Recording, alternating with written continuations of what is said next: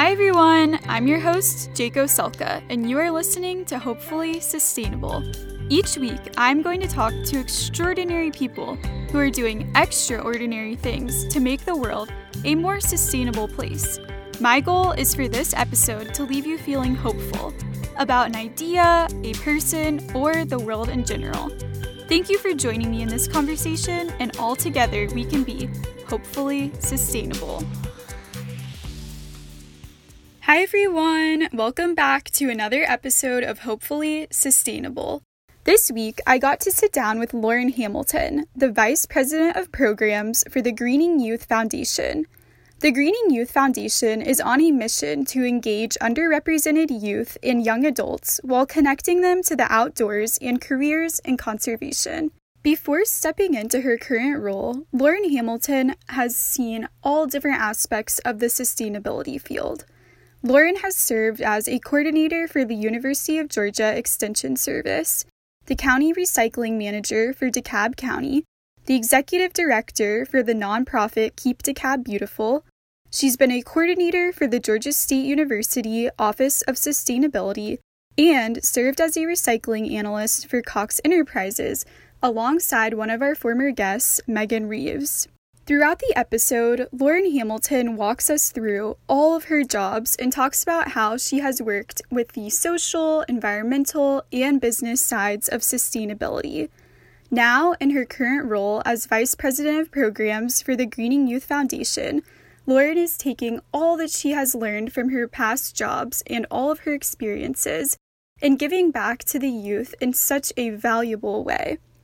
We also discuss how Earlier this year, the event that happened in New York with Christian Cooper and Amy Cooper, where Christian was birdwatching in a public park and a white woman decided to call the police after claiming that she felt threatened.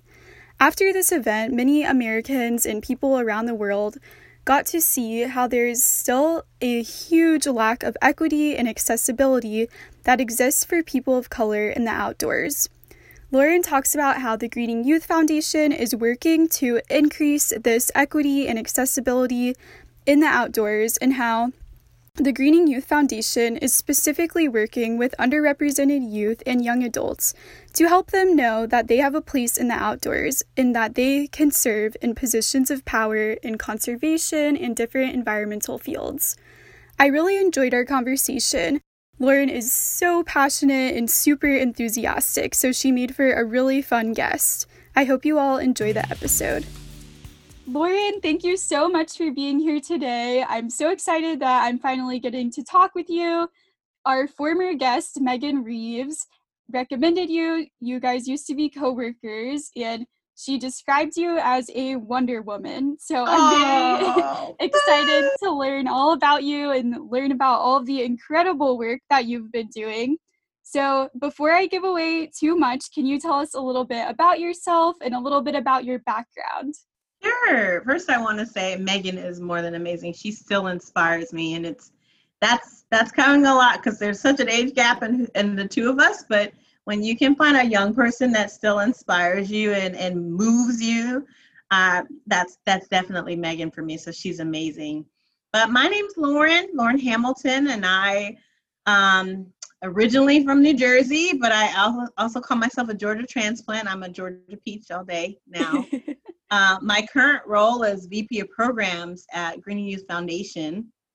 Um, but I and basically a city girl in or a farm girl in a city girl's body. I kind of grew up um, with such a love and a passion for the environment, and that came from my parents who um, are natives from Guyana, which is in South America. And so they had a strong passion and love for the land and appreciation for just conservation in general. And they instilled that into me as a young child. So I kind of grew up in a household where I always thought my dad was, he is just amazing. Everybody's dad doesn't know how to grow a banana tree in the middle of New Jersey. That I, I feel like that's that was a thing for me. I honestly believed that. But as I grew up, I, I realized no, there's a skill and there's a talent and there's something to being able to have a love for gardening and the outdoors and enjoying those spaces. And so uh, my career after school kind of took off into the space of um, environmental education and management. My very, very first job uh, was working for the USDA and the Natural Resource Conservation Service. And I absolutely love that experience because it, I really think it framed me. I was one of two uh, young African American females who were going to be working uh, in a tiny town called Willmar, Minnesota. Shout out Willmar! And they had probably a population of less than six or 7,000 at the time. Um, and myself and another young lady from a, another historically black college were there to do wetland delineations and work with our, our farm service agency and the farmers there to rededicate or, or recommit land that was farmed to conservation practices. So it was probably everything that you're thinking it is in your head right now in terms of um, me not being very popular, but also just one of those experiences where you'll never forget it. And I learned so much in that um, oh, I guess it was like three or four month time frame that I was out there in the beginning that um, it really shaped my thoughts and my opinions on my career path and what I wanted to be able to do uh, for people. And so I always give much thanks to my supervisor at that time who was truly the meaning of an ambassador, right? He was the one who helped me carve out and craft my voice and my expertise and my service um, and saying that I have something to contribute in this space and this this knowledge and understanding of the importance of our taking care of our lands and um, how to work with people no matter how you were perceived or uh, accepted or not accepted. but it definitely was one of those experiences that I think today in my job with Greening Youth helps me really feel full circle about what I do because I also now have the opportunity to shape young people and their desire or their interest in pursuing a career in an environmental field or even in conservation. So I, I, am really getting to pay it forward and it's so awesome. Wow. Well, I'm really excited to dive into all of the jobs that you've had and the breadth of sustainability that you've been able to touch. But I'd love to start out by talking about your education. Where did you get your undergrad from, and how did you pick which major you wanted to go into after growing up with such a love and passion for the environment and agriculture? So, I got my undergrad in ag science and business from Tennessee State University. Go Big Blue and we are the true TSU. It is also a HBCU, a historically black college, a land grant institution, and their program for agriculture management, management and business is probably one of the best in the country. Um, they uh, pretty much drafted me, and I, I was able to receive a full scholarship to major in that field there, and was under some really great tutelage uh, and learning about our natural lands and our natural spaces and crafting a, uh, an environment, uh, whether it was urban or, or rural ag understanding. And um, that institution was the one who really wanted to see young people in this field. They, they understood that for a very long time, um, the people who go into careers and with the USDA, especially with the federal government, they're there for a very long time.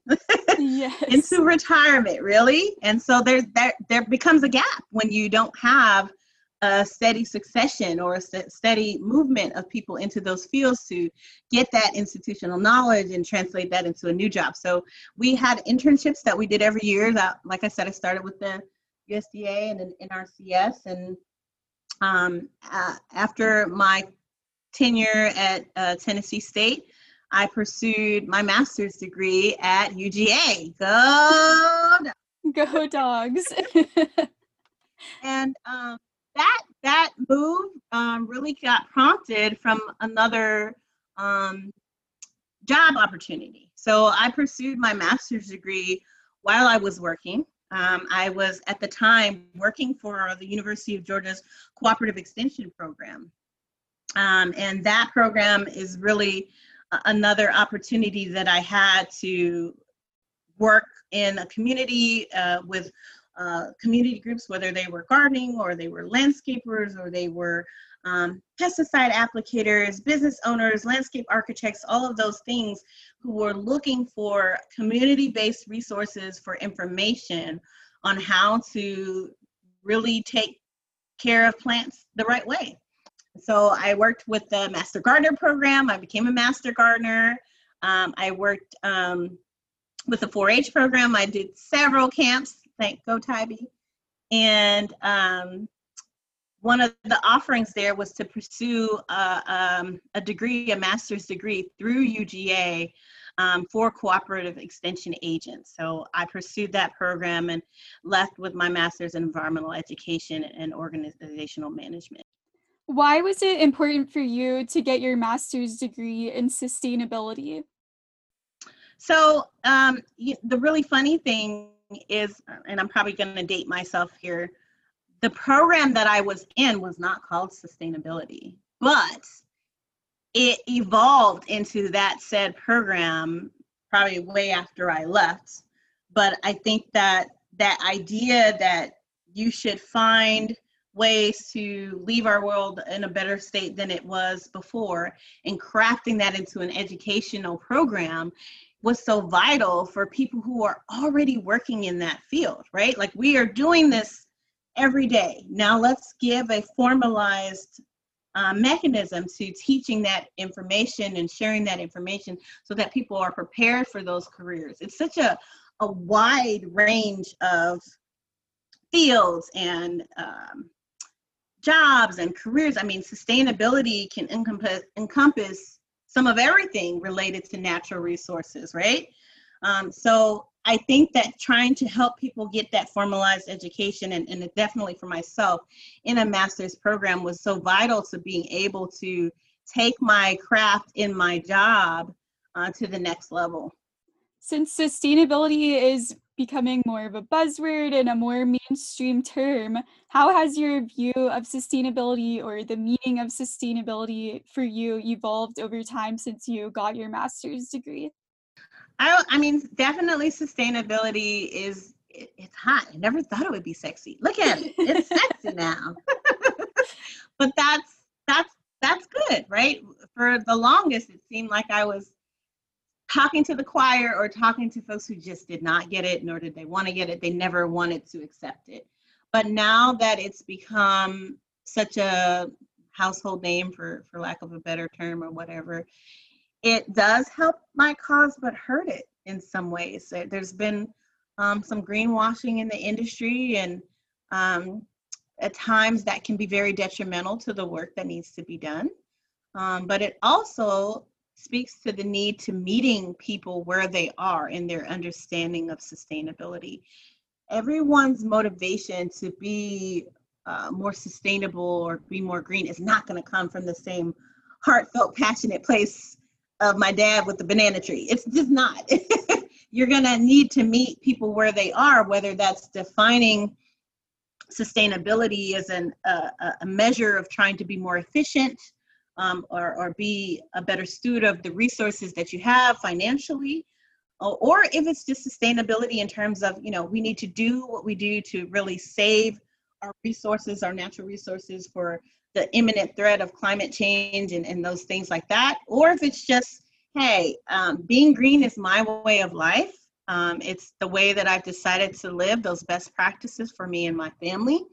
And your ability to reach people and impart knowledge and get them to um, participate or adapt to behaviors that are more sustainable is that having that understanding that sustainability is going to evolve. It's going to look different from today than it did many years ago. And uh, we need to be able to change with the technology and the innovation, as well as with the way that we impart that knowledge to people and their personal beliefs and acceptance, right?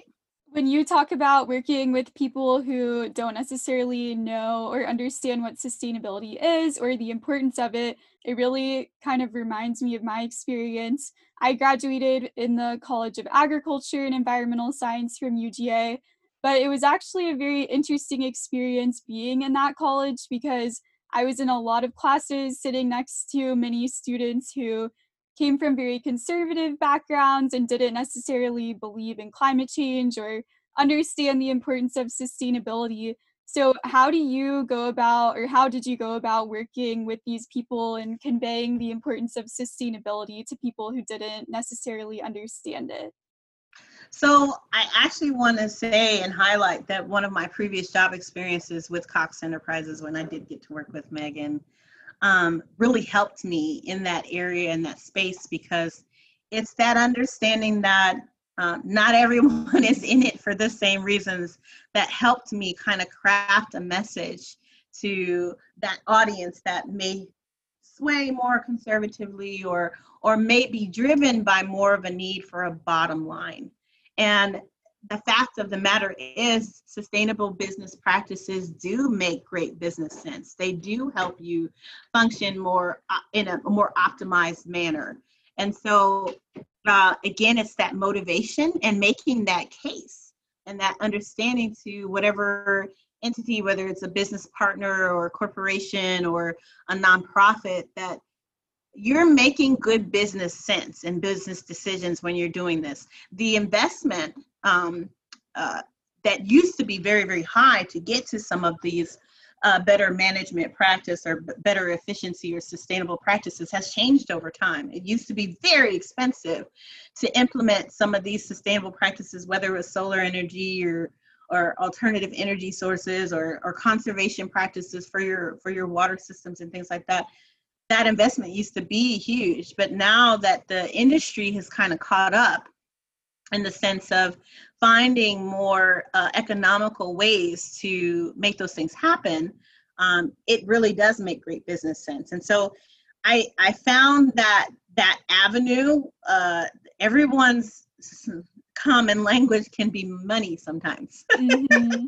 and, and while that probably doesn't help a lot of the diehard sustainability enthusiasts very much. It's just that understanding of, of how we have to um, manage our expectations and the people that we're working with from day to day on every level, whether, whether it's just trying to teach sustainability or it's just organizational management and working as a team. Because this yes. is a team effort. We're not going to get to a more sustainable world, planet, unless we're all in it together. Yes, definitely. Well, you mentioned you're a master gardener, and I don't want to let that one pass by. Can you talk about oh my gosh. how you became a master gardener and what that means? I miss those days. I really do. But the Master Gardener program is a, is a, uh, a national program, really, where they take the basic principles and elements to gardening, soil management, uh, soil understanding, and growth of plants and taking it into a, a learning and education course. And you can do it at any age. They actually have junior master gardener programs as well um, that you can take into the school systems and, and teach young young people uh, to appreciate as well. Um, but the Master Gardener program that I did was through uh, the Metro Atlanta cluster. They they actually used to do it together. Gosh, I feel so old the Metro Atlanta cluster used to work to do this um, with Cobb, Gwinnett, and DeKalb, I think Fulton as well, to uh, aggregate resources from the extension agents that would teach this course. And so we not only had the extension agents who had all of the experience and background in plant management, but the backing of UGA and the scientists there to give the other horticultural knowledge and, and information as well. Um, but we also had like guest speakers and things like that. I think at, at, Walter Reeves was a big one that we used to have a lot, but it was a, a course that you had to do in order to get the information, but then you had hours and projects that you had to work on as well, whether they were gardening projects or uh, things related to initiatives that your specific county extension program was doing for the community. I bet your dad was really proud of you that you were carrying on his legacy of working in the garden and being in the agricultural field. Oh my God. The, the funny part is when I was doing this program, I actually was living in an apartment. And so everything I learned, I would kind of go back and do at my mom and dad's house. so they, they had the most beautiful yard for the longest. And then I would like, I got my own home and was doing it my house. And my dad was like, wait, where's all that plant material? I like I'm not getting the same stuff that I used to get. So it it had its benefits, right? well, it sounds like you have touched basically every single aspect of sustainability. You've worked at a variety of jobs, including a coordinator for the UGA Extension Service, like you mentioned, the county recycling manager for DeKalb County, the executive director for the nonprofit Keep DeKalb Beautiful, a coordinator for Georgia State University in their Office of Sustainability, and recently a recycling analyst for Cox Enterprises, where you worked with Megan. Can you walk us through some of these jobs and what you took away and learned from them? Absolutely. Um, so, starting with the extension service, um, a lot of the common threads through mod- most of my jobs was I'm a people person. I absolutely love that moment where I can work with people, um, helping them get a better understanding and appreciation for the environment and the outdoors. Um, so, working at the extension agency meant that I got to work with lots of homeowners as well as businesses on their best practices and needs for horticulture. Um, and, and advisement basically. So it was working with master gardener programs that had wonderful initiatives in the community, or it was working with uh, garden clubs who were looking to do raised bed gardens and community gardens with plots.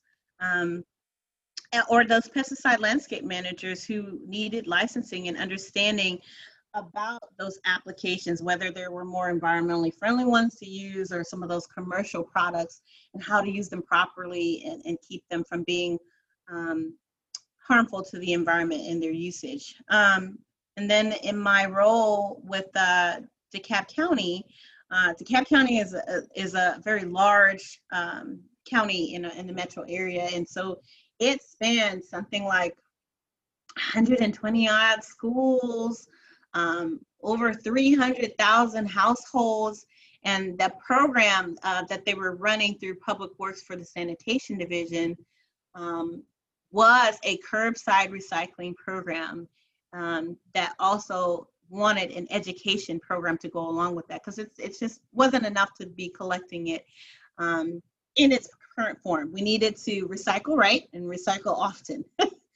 uh, not only to do the right thing, but the, DeKalb County runs and operates its own landfill. And so they wanted to make sure that that landfill was not a resource that would end up being a burden to the taxpayers, as well as um, they needed to make sure the longevity of it took place. So that recycling program was saving years of landfill space because those materials that needed to be recycled were not getting thrown away. They were getting put back into the recycling infrastructure and end use markets and getting used again.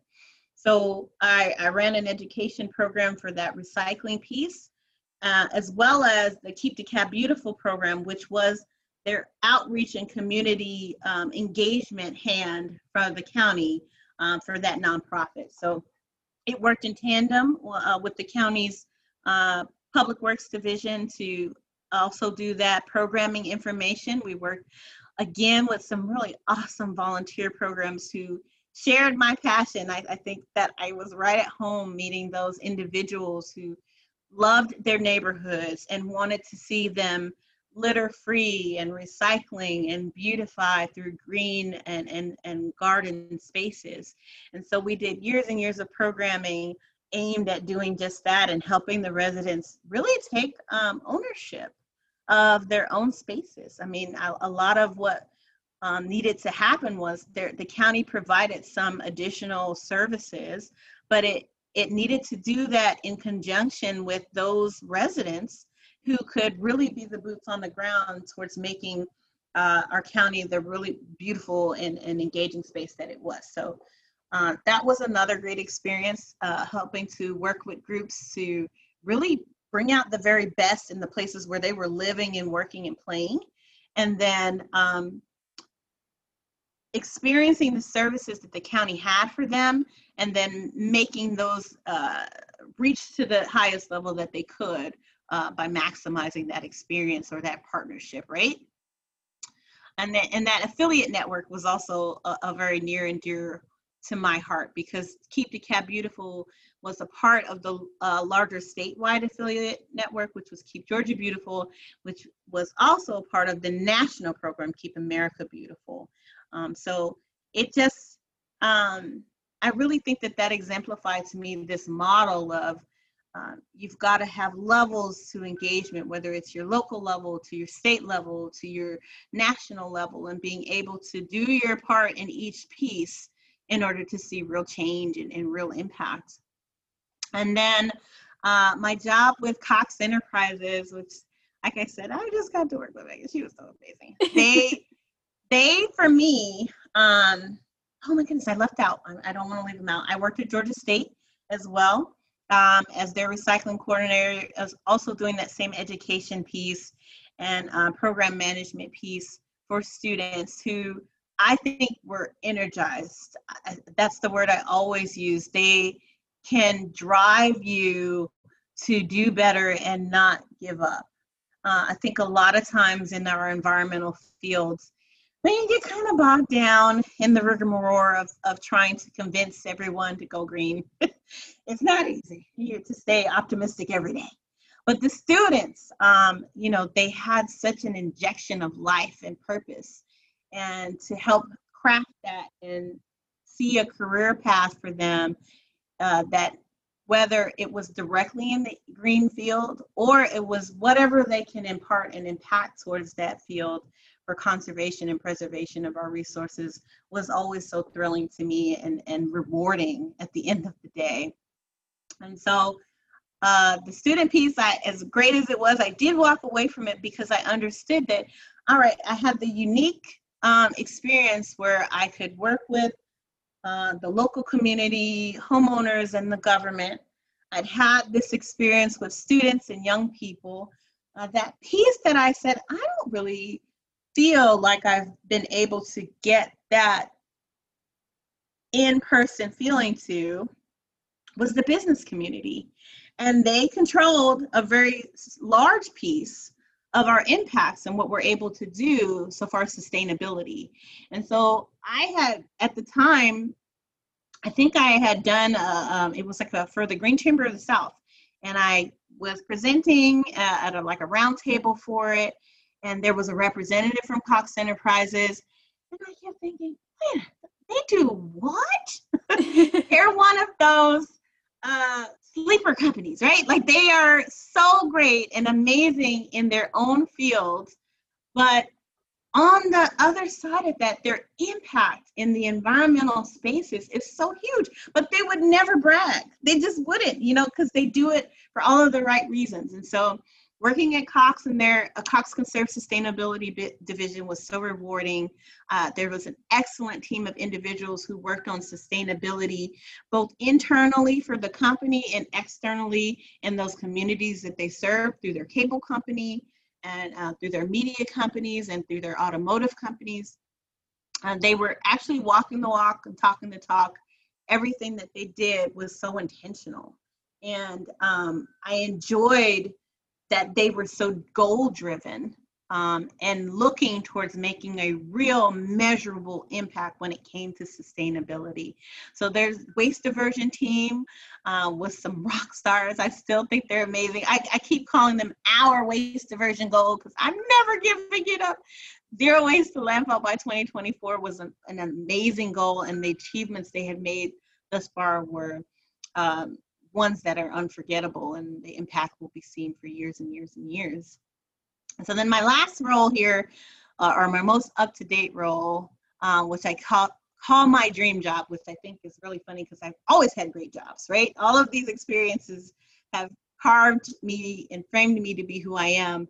But the Greening Youth experience is the one that I think speaks most to my passion in the sense that I really see my role, my purpose in life being imparting to young people um, that you too have a space and a place in conservation and, and natural resource preservation.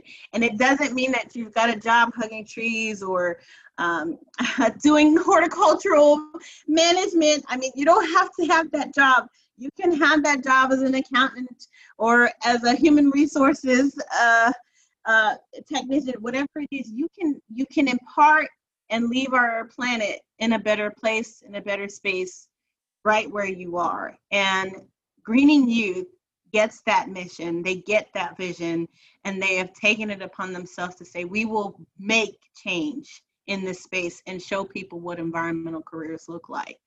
And they've done that in avenues through partnerships with our federal land management agencies. Um, they've done that for the private sector and the nonprofits and the businesses that they work for, work with uh, in outdoor retailers.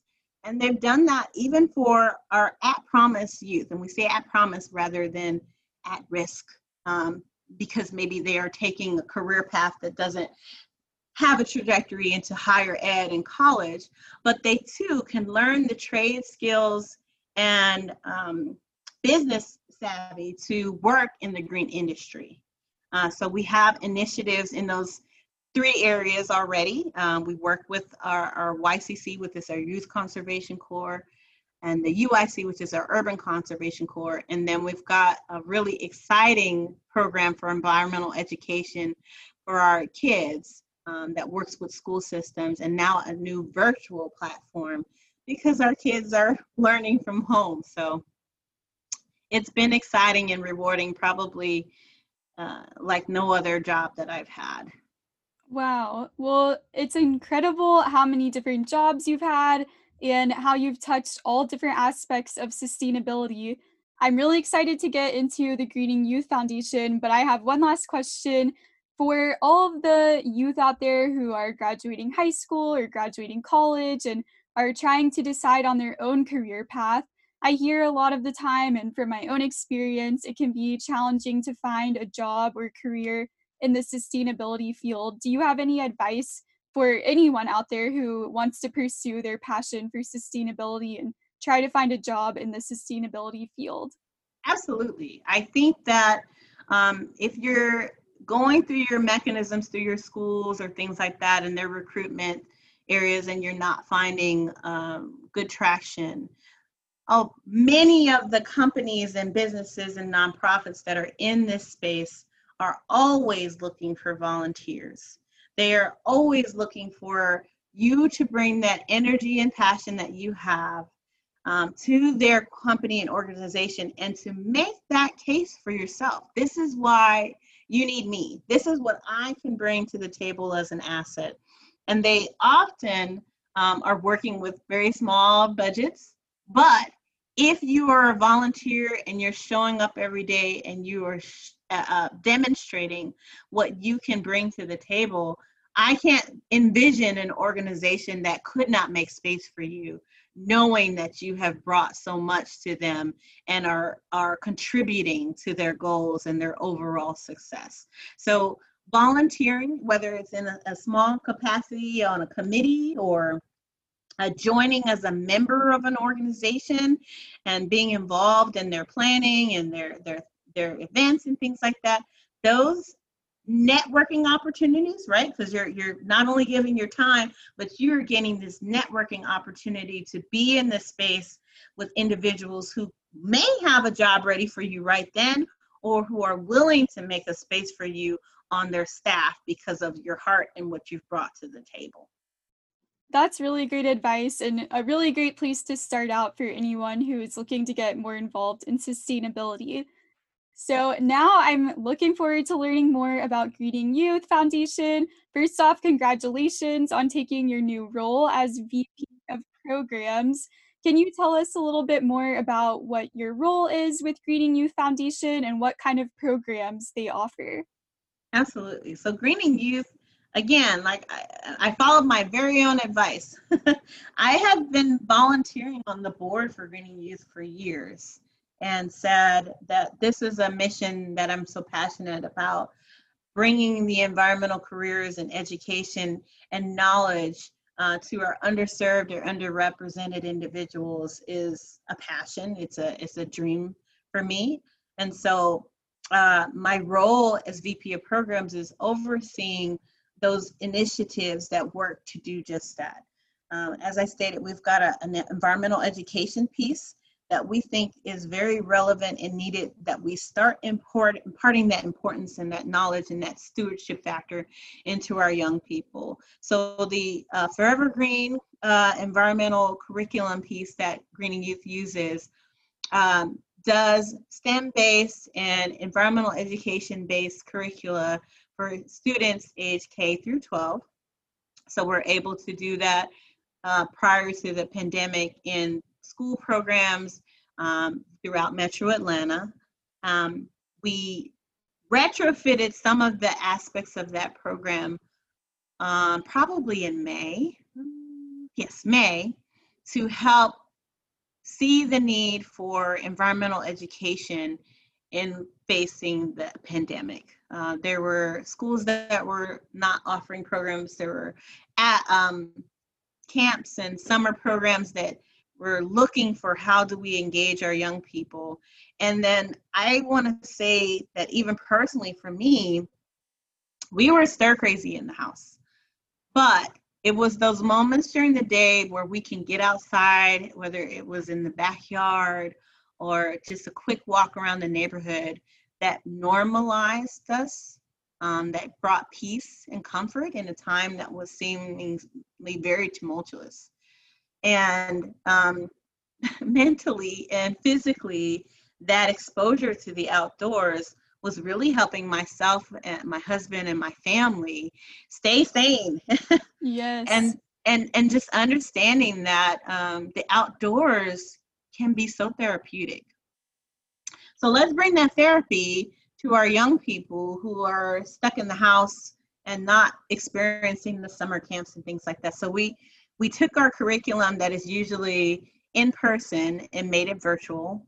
Well, we took them out to uh, Greening Youth Urban Conservation Training Institute, which is basically this beautiful little four acre oasis in the middle of West Atlanta near the Beltline, um, where we've got um, a small urban farm. We've got a chicken coop and a hoop house and uh, space for where I'm planning on doing my own little wetland delineation one day.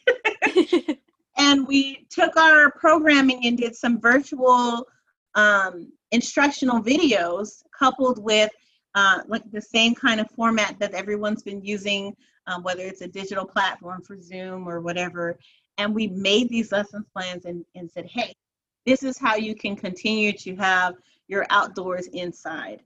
And then we coupled that with a, a supplemental kit that we mailed to folks. So it was called a green box. And so it's a cute little box that went along with your lesson plan to help you learn about the environment.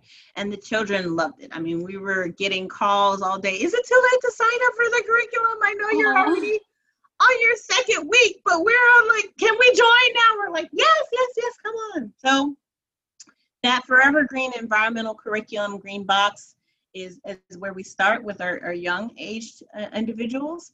And then we take it up to our um, college age students through the Youth Conservation Corps.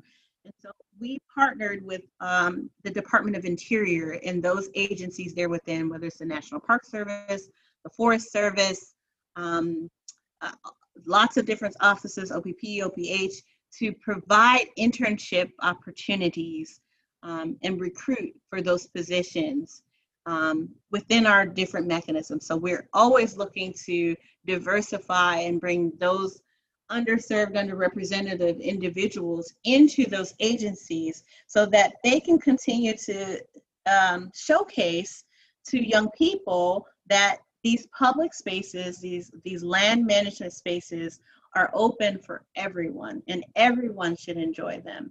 And to have that experience at a national park or a local park or a state park and see people of color like yourself enjoying those spaces, recreating in those spaces is so key to getting people to want to protect those spaces. Like you can't want to protect or engage a space that you don't know anything about, you don't see, you don't you don't find a, a connection with. And so um, we are able to help our young people get those jobs and those internships and hopefully make those life-changing experiences where they too uh, gain better perspective and better understanding of the environment and wanting to be stewards.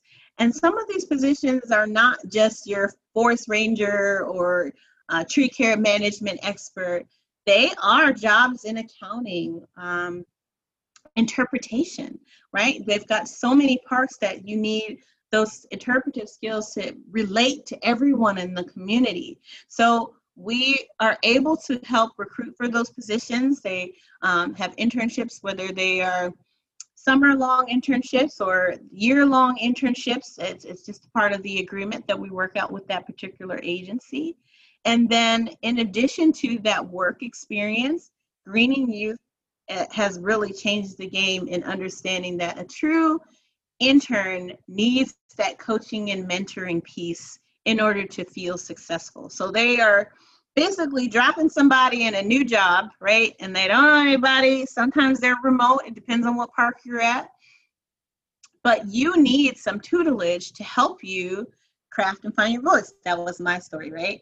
Crafting and finding your voice and having that ambassador that can make that happen for you. So, Greening Youth works very, very hard to provide that supplemental piece to our interns where we have webinars, we have individual coaching sessions with them, we provide professional development where we bring in speakers and trainers to help them really craft their career there. And we do that throughout their time as an intern and then extend it beyond that time if they are not even working for us anymore. They still have access to those benefits. Um, and then the last part that I'll mention is, is through our Urban Youth Conservation Corps. And those individuals that I kind of mentioned are not quite on the college track but still need that experience and exposure to our green spaces are able to receive job training skills from every green infrastructure uh, um, field that you can think of. I think one of the crews last week were, was out there working on an aquaponics project for a park near Browns Mill. So, I mean, they're getting those skill sets hands on, they're getting more soft skills training, whether it's that coaching piece, that mentoring piece, um, anything else to help really develop the individual personally and professionally to enter into the workplace and be successful. Um, and we must see, I think it was so staggering that they gave us the number, you know, everybody's at that time of year where we're crunching numbers.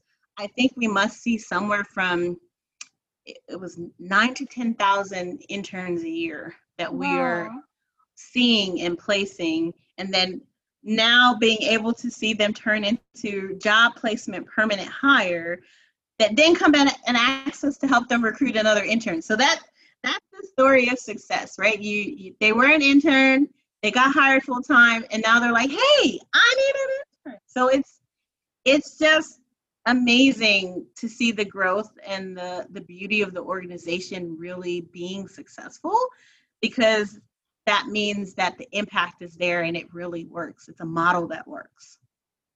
I just think this foundation is so incredible and so important and the work that you guys are doing is having such an impact. And I'd like to ask you, as Americans and people around the world saw earlier this year with Christian Cooper and Amy Cooper, there is clearly still a lack of equity and accessibility that exists in the outdoors. Can you talk about the importance of connecting people and specifically these underrepresented youth and young adults that you all work with to the outdoors and careers in conservation? Absolutely. So I think that that's such a poignant question, and it's one that we've been addressing um, through GYF and the experiences that we're having with our youth.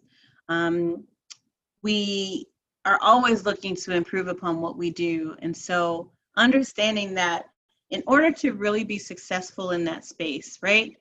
Planting and helping people get those careers in the environmental space, they have to feel safe. They have to feel like they belong and they have to be a part of a culture that is welcoming and engaging. So we can provide some of that. And then some of it, you know, is kind of left up to the responsibility of others.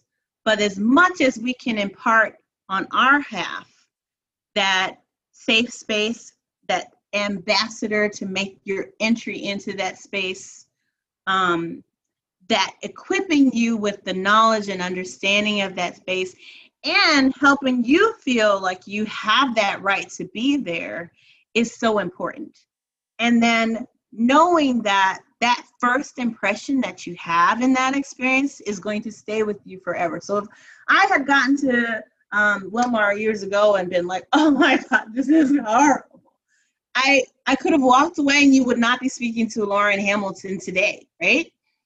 But because I had someone who really dedicated themselves to saying, hey, this is a job you can do, this is a space you can be in, you have something to share, we see your gift and we want it there. It makes a world of a difference. And then coupling that with that support network of our intern alum, of our staff, of our partners at these land management agencies, ah, they're just amazing. I, I I'm I'm always thrilled to talk to someone from uh, our land management agencies because they're like, oh, it's like a reunion every time we talk to someone. Hey, but they those partners who really want to see them have success where they are as well um, make the difference and make uh, all of the impact in the world in helping young people of color be in those spaces and understand that they have a right to be there and that you can recreate in your own way whether you decide that it's birding or you're just going to have a barbecue or you're going to go on a hike or it's a picnic you can recreate and enjoy those spaces however you want to as long as you're safe and respectful of that environment. So it's making those spaces welcoming by having more faces that look like you there, whether they work there, volunteer there, or they are also recreating with you there, but also growing your appreciation and knowledge of understanding of those spaces, the history of those spaces, so that you will go out and explore and be there more often. And then take somebody else with you next time. And then they take somebody else with you next time. Now you are growing the impact and, and the, the sphere of influence of people who are enjoying those spaces and showing that we can all enjoy them in a peaceful manner. Yes, it's like we've talked about on previous episodes. We can't have sustainability unless it's an equitable and inclusive world for all. So that definitely applies to the outdoors and just making sure that everyone feels respected and comfortable in these outdoor spaces is so important. Yeah, and helping those individuals who are not there yet, right? So Greening Youth has um, training that we offer to all of our partners in the sense of understanding that you do have a responsibility as well in making this space comfortable and accommodating for a young person of color to be there. Um, whether it's understanding implicit bias and, and understanding um, how they are going to be incorporated into your culture or into your workplace, pairing that intern with a mentor or a partner on site so that there's two in one place and they don't have to feel like I'm the only. Um, that those things do really make that experience better.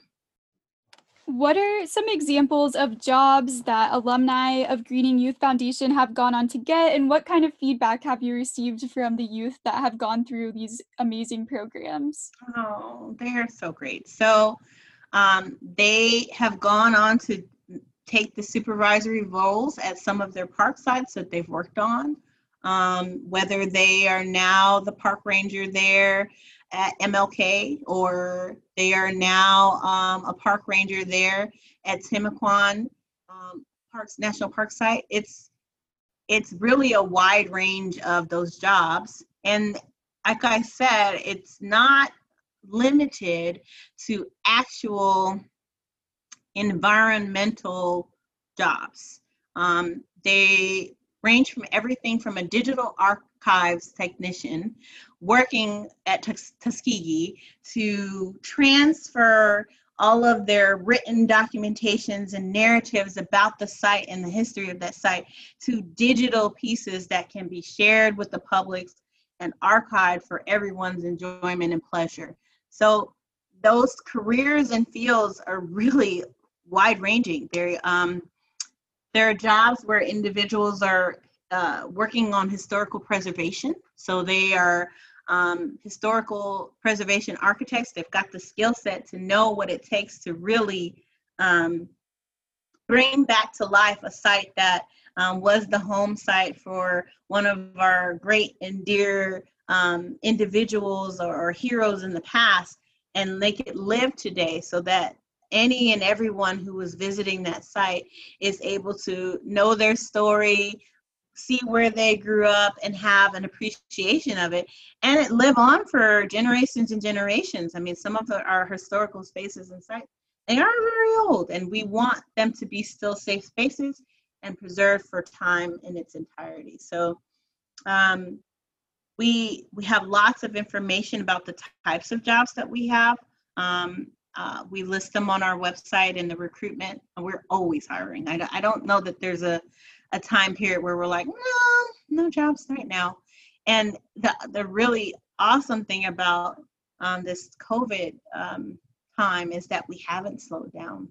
Those park spaces being um, in high demand for people who are kind of locked in a home, but they can go to their, their public spaces and, and recreate means that they are looking for uh, and wanting to hire more people to manage those spaces and make them available for the public.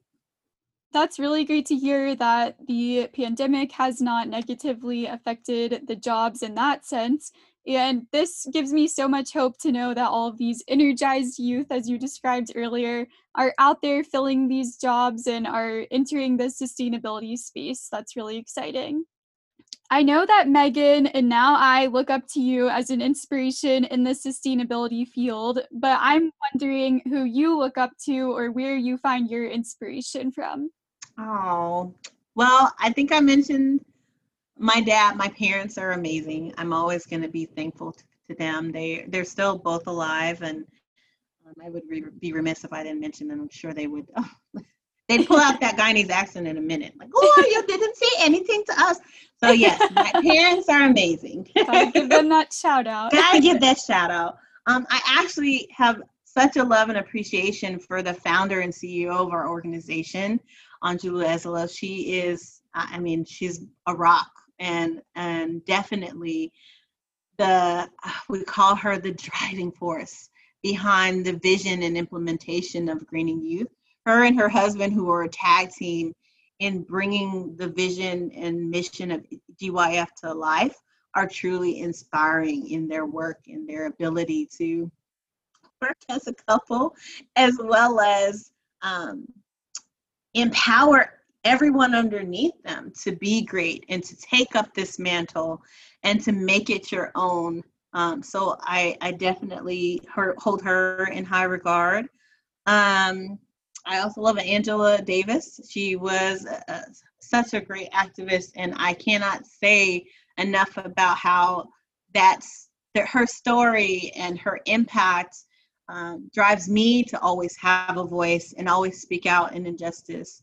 So I, I love her to pieces. I mean, I don't I don't think any of our young young women are like Beyonce. I mean, I love her. Girl, she she is a workhorse. But I I definitely know that I attribute a lot of my dreaming and my wanting to be a better person and knowing that um, I had the greatest parents in the world and, and wanting to make them proud um, is is a is a key element to who I am. And then I've got two little people who consistently inspire me. I have a daughter and a son of my own. Um, and if there's nothing else that I can do, is it to make that their childhood and their growth and life experience is wonderful is what I've been gifted with. Well, they are very lucky to have you as their mom, and I'm sure that they look up to you and are so proud of you for working so hard to make the world that they're going to grow up in a better place. Absolutely. How can listeners support the Greening Youth Foundation? I'm sure after hearing this episode, listeners are going to want to find out more about what they can do to support the mission and follow along. So, uh, the Greening Youth will always encourage folks to look at our hiring, right? If you're looking for a job, we got you, boo. If you're not looking for a job, but you're lo- just looking for an opportunity to support and donate to our organization, you can do that through our website, which is gyfoundation.org.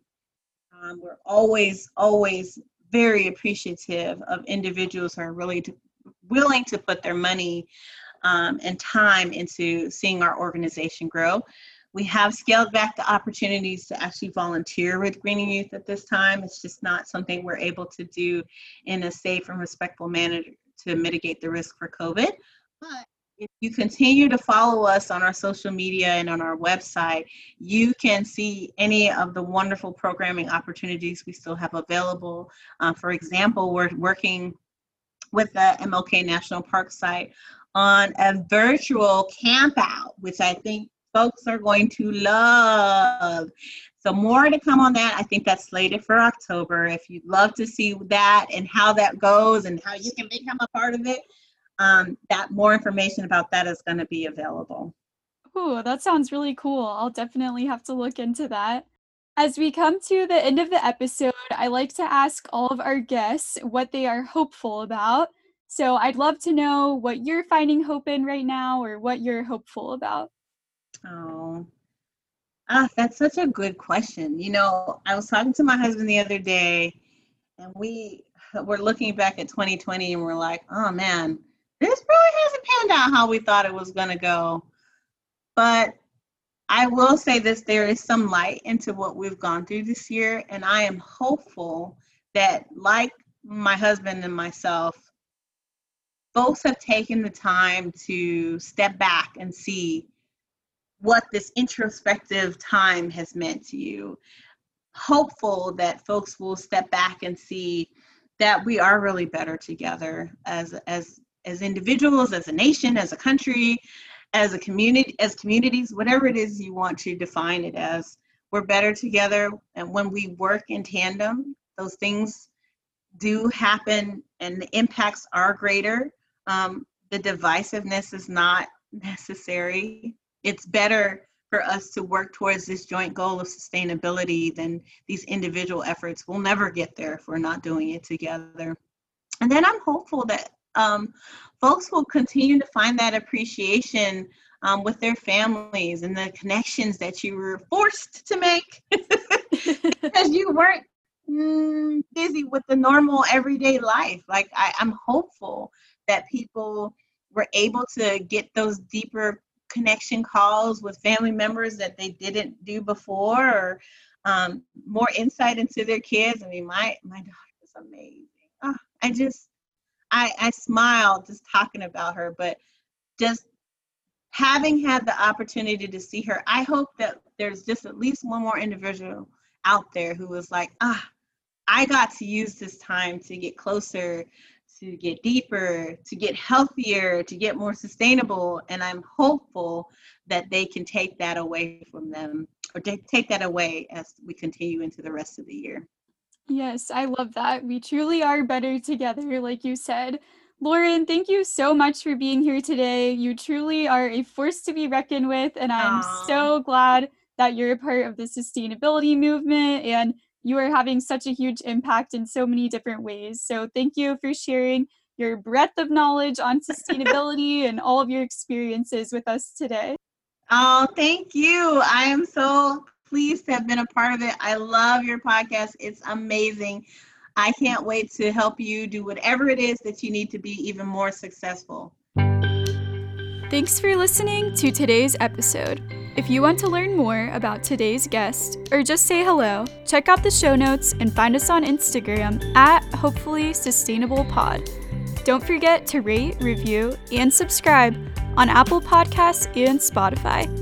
As you finish this episode, remember that we are all on a personal journey to make the world a better place, but it's all about progress, not perfection. Until next time, stay hopeful and stay sustainable.